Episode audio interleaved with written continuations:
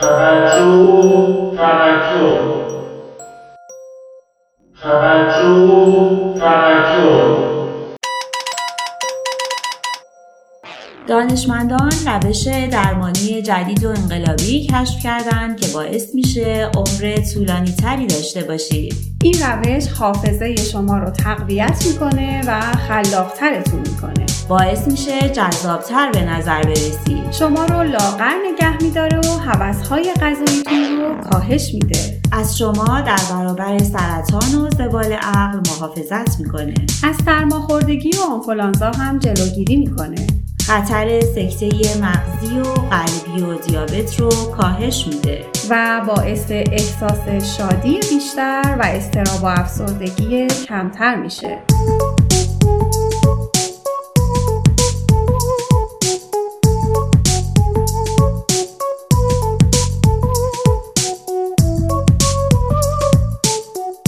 آیا مایلی درباره این روش درمانی بدونید؟ اگه جوابتون مثبته، پس در این اپیزود از پادکست ساده تاک با ما همراه باشید.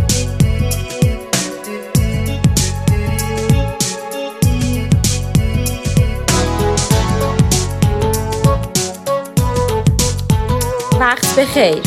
به پادکست ساده تاک خوش اومدید.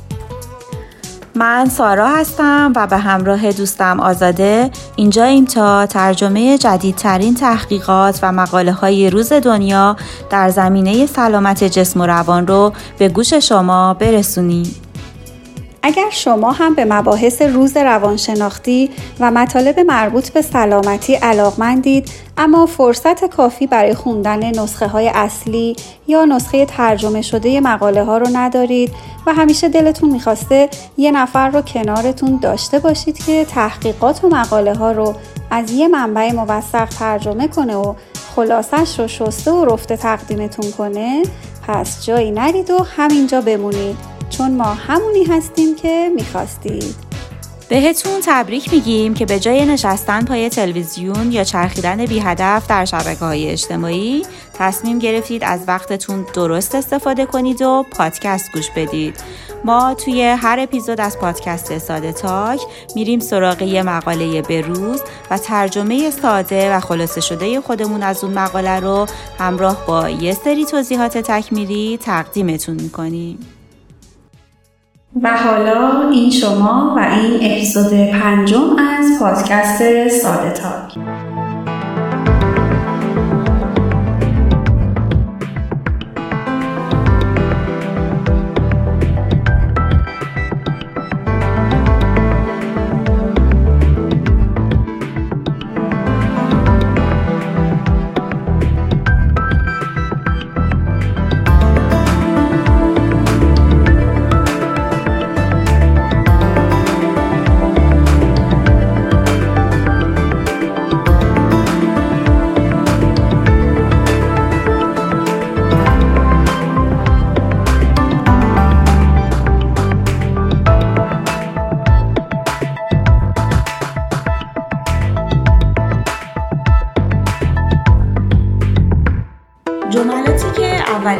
شنیدید آگهی تبلیغاتی یه داروی جدید و حیرت انگیز یا یه روش درمانی خاص و پیچیده نبود، بلکه مزایای اثبات شده خواب شبانه کامل بود.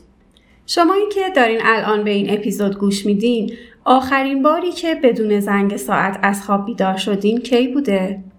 آخرین باری که بدون نیاز به کافئین احساس سرحالی و شادابی داشتید رو چی؟ یادتون میاد کی بوده؟ اگه جوابتون به هر دو یا یکی از این سوالها نه هست، شما تنها نیستید، چون دو سوم بزرگسالان در تمام کشورهای توسعه یافته نمیتونن هشت ساعت خواب شبانه توصیه شده از طرف آکادمی خواب آمریکا رو داشته باشن. تقریباً هممون میدونیم که یه فرد بزرگسال بالغ به حدوداً هشت ساعت خواب شبانه نیاز داره و تا حدودی هم با تأثیرات و مزایای خواب کافی و با کیفیت آشنا هستیم. اما شاید خیلی هامون ندونیم که بیخوابی و دیرخوابیدن‌های مکرر چه خطرات و آسیب‌های جبران ناپذیری برای جسم و روانمون داره. اکثر ما، مخصوصاً اون تعدادمون که مشغله های روزانه بیشتری داریم، احتمالاً دلمون میخواست از نظر بیولوژیکی به خوابیدن نیاز نداشته باشیم تا بتونیم زمانی رو که قراره در خواب باشیم به انجام کارهای عقب افتادمون اختصاص بدیم. اما باید بدونیم که خواب کافی تنها کار اثربخشیه که میتونیم بدون صرف هیچ زحمت و هزینه‌ای هر روز برای بازگردوندن سلامتی مغز و بدنمون انجام بدیم، اما معمولاً ازش غافل میشیم. ما در این شماره و همینطور شماره بعدی ساده تاک قصد داریم به موضوع خواب از زوایای مختلف بپردازیم و ناگفته هایی از دنیای خواب رو براتون بازگو کنیم. و چون میخوایم مطالب رو تفکیک شده و دسته‌بندی شده بهتون ارائه بدیم، تصمیم گرفتیم در قالب دو شماره منتشرشون کنیم تا دسترسی به مطالب براتون ساده تر باشه. اپیزود بعدی که ما اسمش رو گذاشتیم پنج و نیم به فاصله نسبتاً کوتاهی از این شماره منتشر خواهد شد. در اپیزودی که هم اکنون میشنوید درباره ماهیت خواب صحبت میکنیم و توضیحات ساده و مختصری درباره ساعت بیولوژیکی بدن و ریتم شبانه روزی بهتون میدیم و همینطور شما رو با دو اصطلاح چکاوک روز و جغد شب بیشتر آشنا میکنیم. در اپیزود پنج و نیم که در واقع تکمیل کننده اپیزود پنج هست، درباره فواید و اثرات خوابیدن روی سلامت جسم و روانمون صحبت میکنیم و توضیح میدیم که کمخوابی چه اثرات مخرب و جبران ناپذیری روی پوست، حافظه، سیستم ایمنی و سیستم قلبی و عروقی ما داره. در انتها هم در مورد بهداشت خواب حرف میزنیم و راهکارهایی رو برای داشتن یک خواب آرام و با کیفیت بهتون پیشنهاد میدیم. مطالب این شماره و شماره بعدی خلاصه ساده شده ای از چندین مقاله بروز و فکت چک شده با موضوع خواب هست که همگی در سایت رسمی و معتبر Sleep Foundation منتشر شدن. ضمناً برای کامل شدن بحث چکیده ای از چند فصل کتاب چرا میخوابیم نوشته متیو واکر رو هم به خلاصه مقاله ها اضافه کردیم. امیدواریم شنیدن مطالب این دو شماره بتونه باعث بشه از این به بعد خواب کافی و با کیفیت تری داشته باشید.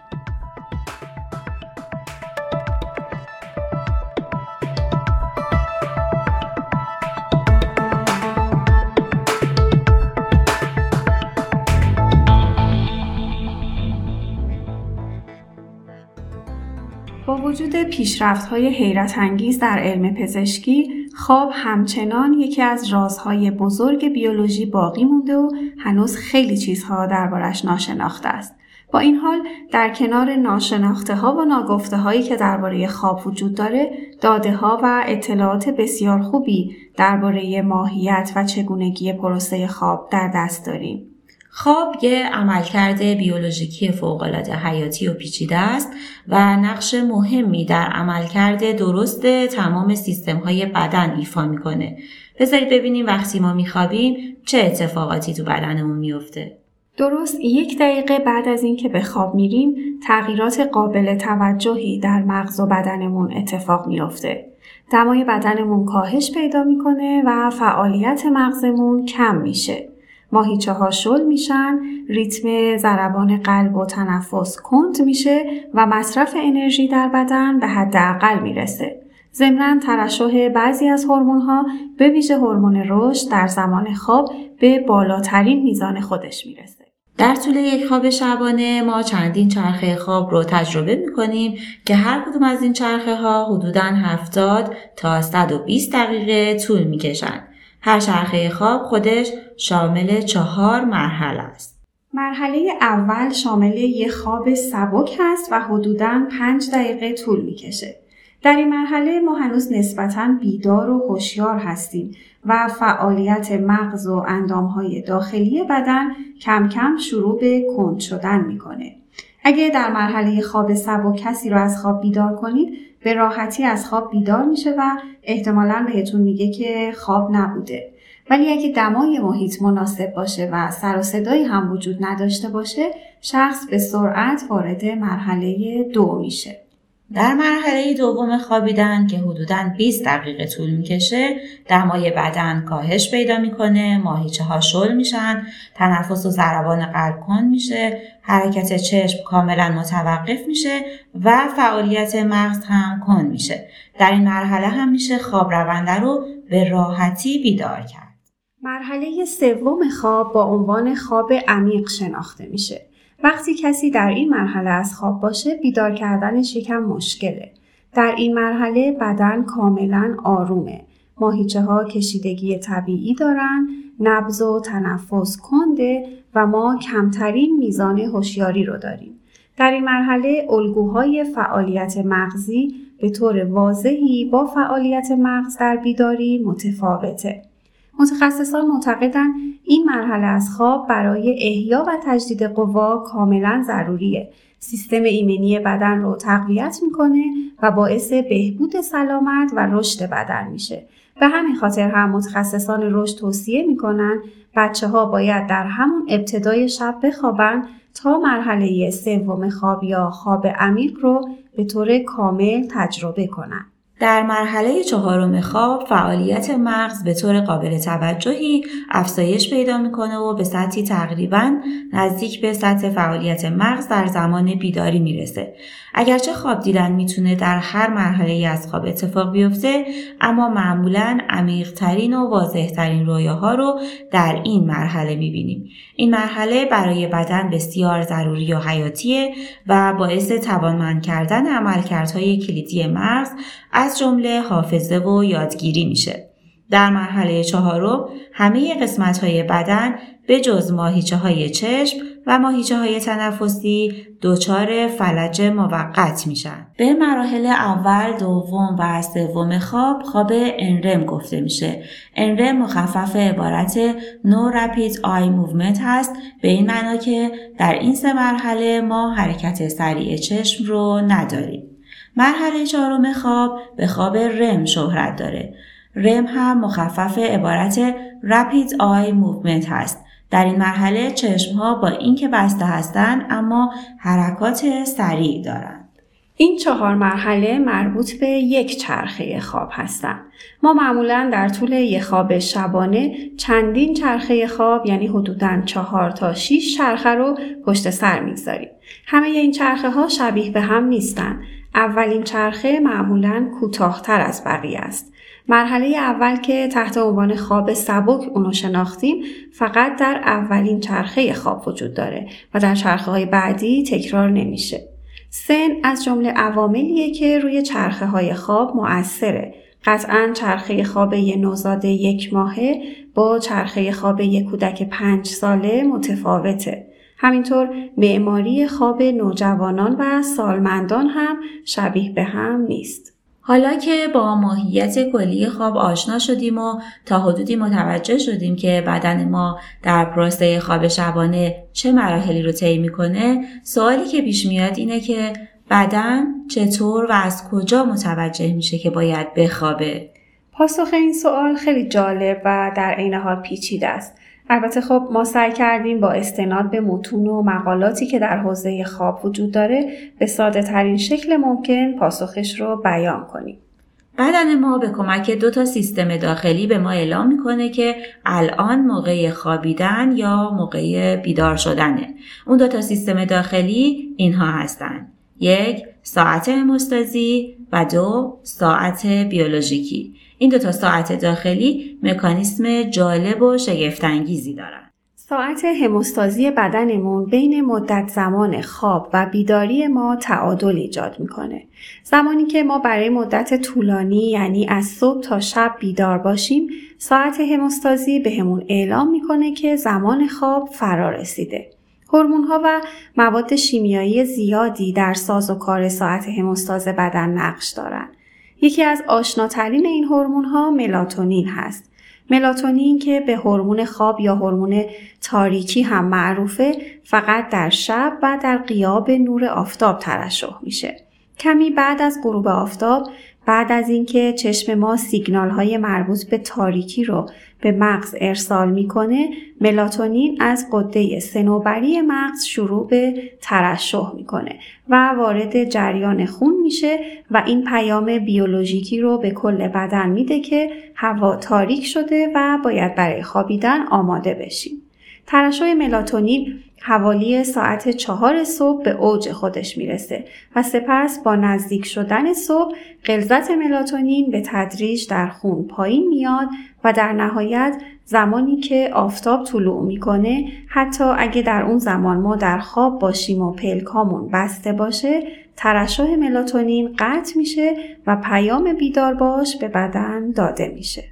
همونطور که گفتیم در بزرگسالان به محض تاریک شدن هوا ملاتونین شروع به ترشح میکنه، اما جالبه بدونید که در نوجوانان چندین ساعت بعد از تاریک شدن هوا ترشح ملاتونین شروع میشه. و همین دلیل هم هست که نوجوانها تمایل دارن تا پاسی از شب بیدار بمونن و معمولاً برای زود خوابیدن مقاومت میکنن. یکی از راههایی که میتونه تا حدی به رفع این مشکل دیرخوابی کمک کنه اینه که از اوایل شب روشنایی و نور چراغ‌های خونه رو کم کنیم. ترشح ملاتونین در افرادی که دارای اختلال بیخوابی هستند کمتر از حد معمول هست. افزایش سن و نزدیک شدن به دوران میانسالی هم ترشح ملاتونین رو کم میکنه. یه مورد رو هم داخل پرانتز اضافه کنیم که قرص‌ها و شربت‌های ملاتونین که به صورت آزاد در داروخانه‌ها به فروش میرسن معمولاً خیلی روی درمان بیخوابی مؤثر نیستن، چرا که توسط دستگاه‌های دولتی مثل سازمان غذا و دارو کنترل نمیشن و مقدار واقعی ملاتونین موجود در این داروها با عددی که روی بسته‌بندی دارو نوشته شده تطابق نداره و معمولاً مقدار واقعی هشتاد و سه درصد کمتر از مقدار نوشته شده است. یکی دیگه از عواملی که در کارکرد ساعت هموستاز و ایجاد تعادل خواب و بیداری در بدن نقش مهمی داره، ماده شیمیایی به نام آدنوزین هست. آدنوزین دقیقاً برخلاف ملاتونین در روشنایی روز تولید میشه. صبح‌ها زمانی که ما از خواب بیدار میشیم، آدنوزین شروع به تولید شدن در مغزمون میکنه. هرچقدر که از زمان بیداریمون میگذره، آدنوزین بیشتری در مغز جمع میشه. زمانی که تجمع آدنوزین به مقدار قابل توجهی برسه، چیزی به نام فشار خواب در ما ایجاد میشه. فشار خواب باعث تمایل ما به خوابیدن میشه. وقتی غلظت آدنوزین به اوج خودش برسه و فشار خواب بسیار زیاد بشه، ما دیگه نمیتونیم در برابر خوابیدن مقاومت کنیم. فشار خواب در اغلب افراد دوازده تا شانزده ساعت بعد از بیدار شدن اتفاق میفته. به عنوان مثال، اگه شما ساعت هشت صبح از خواب بیدار شده باشید، بین ساعت ده تا دوازده شب فشار خوابتون به اوج خودش میرسه و شما ناگزیرید که بخوابید. ما به کمک یک ماده خوراکی میتونیم این دوازده تا شانزده ساعت بیداری رو بیشتر کنیم و خوابمون رو به تأخیر بندازیم و مدت زمان بیشتری احساس هوشیاری و سر حالی داشته باشیم. این ماده چیزی نیست جز کافئین.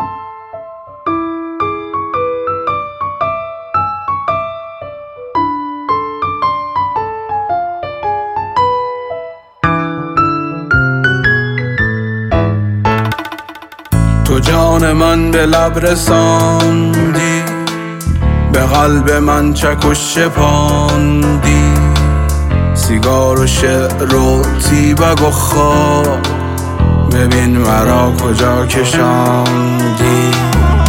نرفته از سرم نگاهت، قسم به نیمه شب به ساعت، به درد قلب و کافئین قرص نکردم به دردت عادت.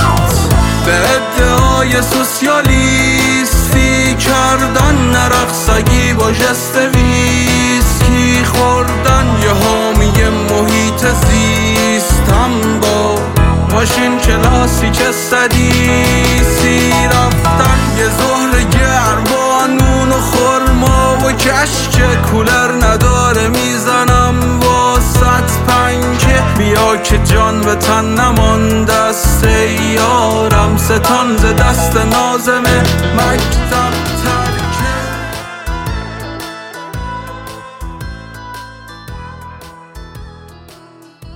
بعد از نفت، کافئین دومین کالای معامله شده روی کره زمینه. کافئین پرمصرف‌ترین یا به عبارتی پرسوء مصرف‌ترین محرک روانگردان در جهانه.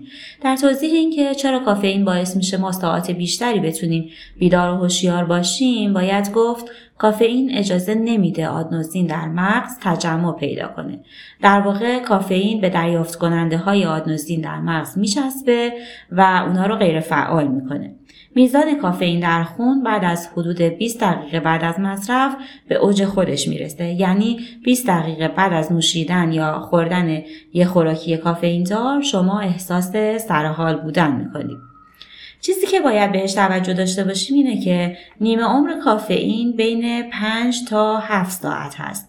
این به این معنیه که حد اکثر تا هفت ساعت بعد از مصرف کافئین هنوز نصف اون در خونتون باقی مونده و از جریان خونتون خارج نشده.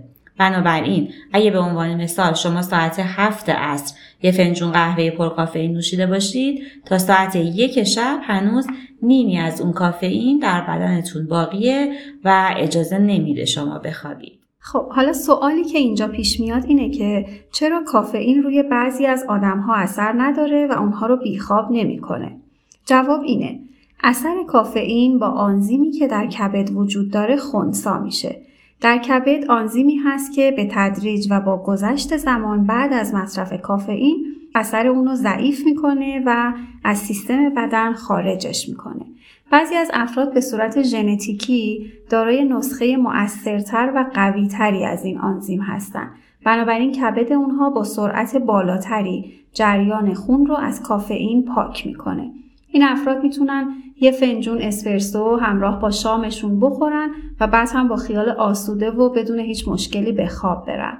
در مقابل بعضی از افراد هم به صورت ژنتیکی نسخه ضعیف‌تری از این آنزیم رو دارن و کبدشون با سرعت خیلی پایین کافئین رو در خون از بین میبره. این افراد که خود منم یکی از اونا هستم، با خوردن یه فنجون کافئین در ابتدای روز میتونن بیشتر روز رو دوام بیارن و احساس شادابی داشته باشن و اگه این فنجون قهوه رو عصر بنوشن تا نیمه های شب خواب از چشماشون ربوده میشه. البته افزایش سن هم سرعت پاکسازی کافئین رو کم میکنه. هر چقدر که سن بالاتر بره از بین رفتن اثر کافئین در بدن بیشتر طول میکشه. اینم بگیم و بحث دلپذیر و خوشمزه کافئین رو ببندیم. کافئین نه تنها در قهوه بلکه در بعضی از انواع چای، نوشیدنی‌های انرژیزا و خوراکی‌های مثل شکلات تلخ و همچنین در قرص‌های کاهش وزن و مسکن‌ها هم وجود داره و مصرف این مواد هم ممکنه باعث ایجاد اختلال در خواب بشه. این هم دقت داشته باشیم که درج عبارت دیکاف یا بدون کافئین روی بسته‌بندی های قهوه به این معنی نیست که اون قهوه اصلاً کافئین نداره. یه فنجون قهوه بدون کافئین حدوداً پانزده تا سی درصد یه فنجون قهوه معمولی کافئین داره.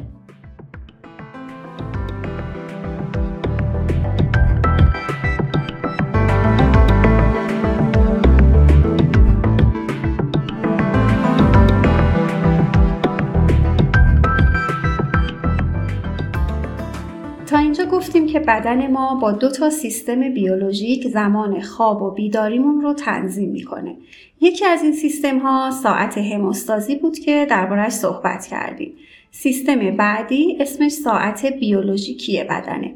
تمام موجودات زنده در مغزشون یه ساعت بیست و چهار ساعته به نام ساعت زیستی یا ساعت بیولوژیکی دارن. این ساعت نیاز به کوک کردن نداره و به صورت اتوماتیک چرخه خواب و بیداری بدن رو در حالت تعادل نگه می‌داره.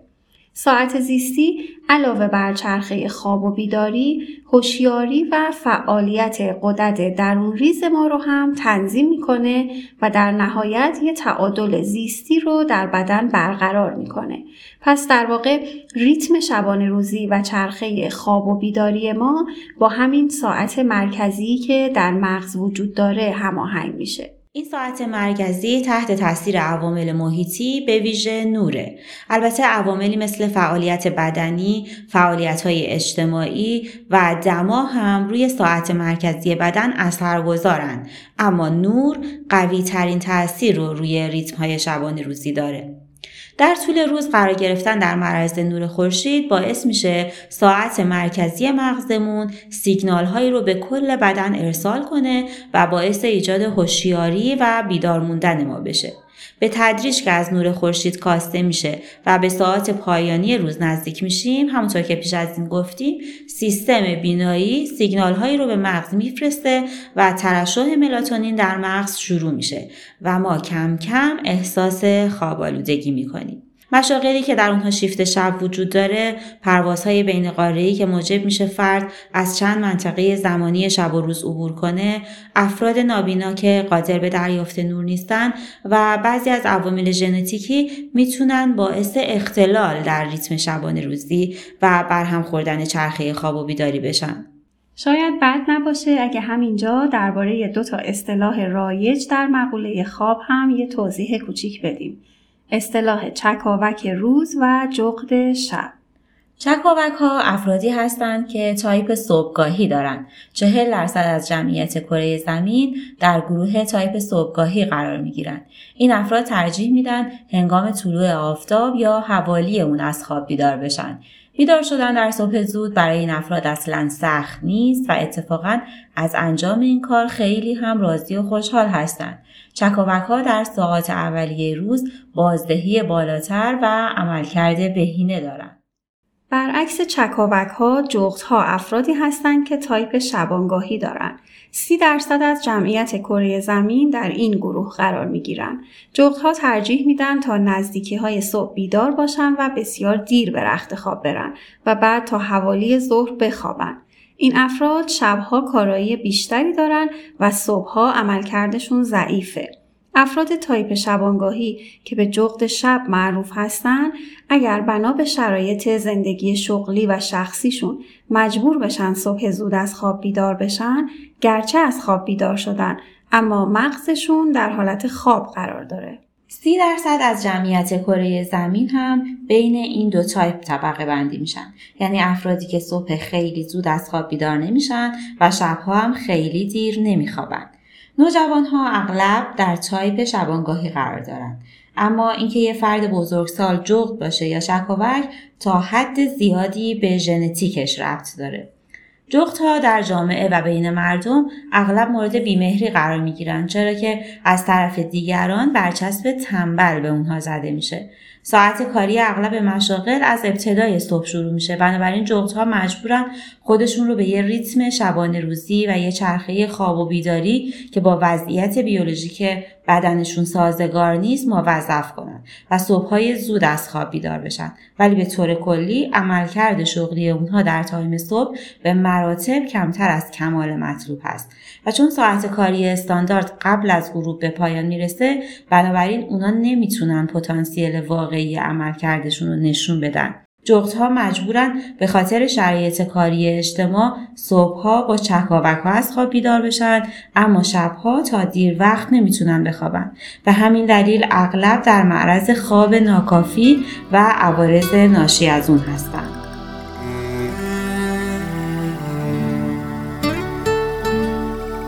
شما دوست عزیزی که الان شنونده پادکست ساده تاک هستی، چکاوک روزی یا جغد شب؟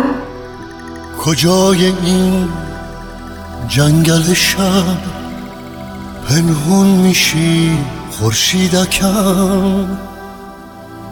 پشت کدوم سد سکوت هر میکشی چکاوکم؟ چرا به من شک میکنی؟ من که منم برای تو، لبریزم از عشق تو و سرشارم از هوای تو. لبریزم از عشق تو و سرشارم از هوای تو. بسته کدوم غزل بدم نبض دل عاشقمو پشت کدوم بهانه باز پنهون کنم حق حقمو.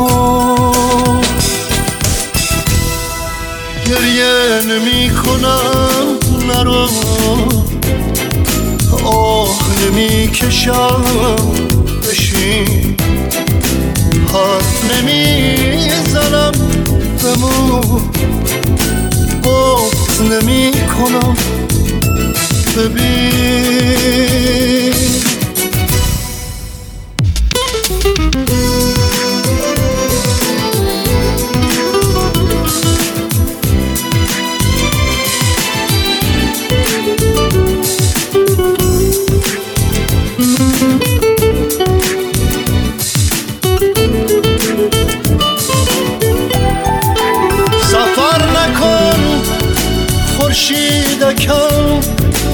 ترک نکن منو نرو، نبودنت مرگ منه، راهی این سفر نشو، نزار که عشق منو تو اینجا به آخر برسه، بری تو با مرگ منم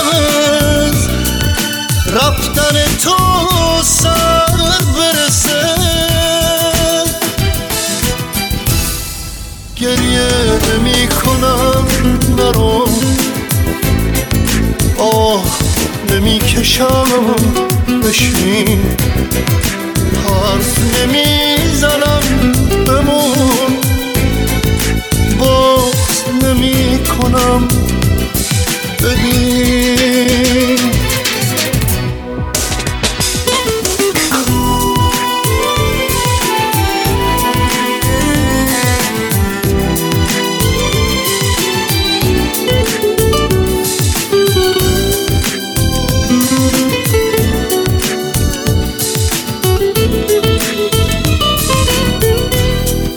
نوازشم کنو ببین، عشق میریزه از صدام، صدام کنو ببین که باز اون چه میدن ترانه ها، اگرچه من به چشم تو کمم، قدیمیم گمم، آتش فشانه عشقمو، دریای پر طلب و تومن.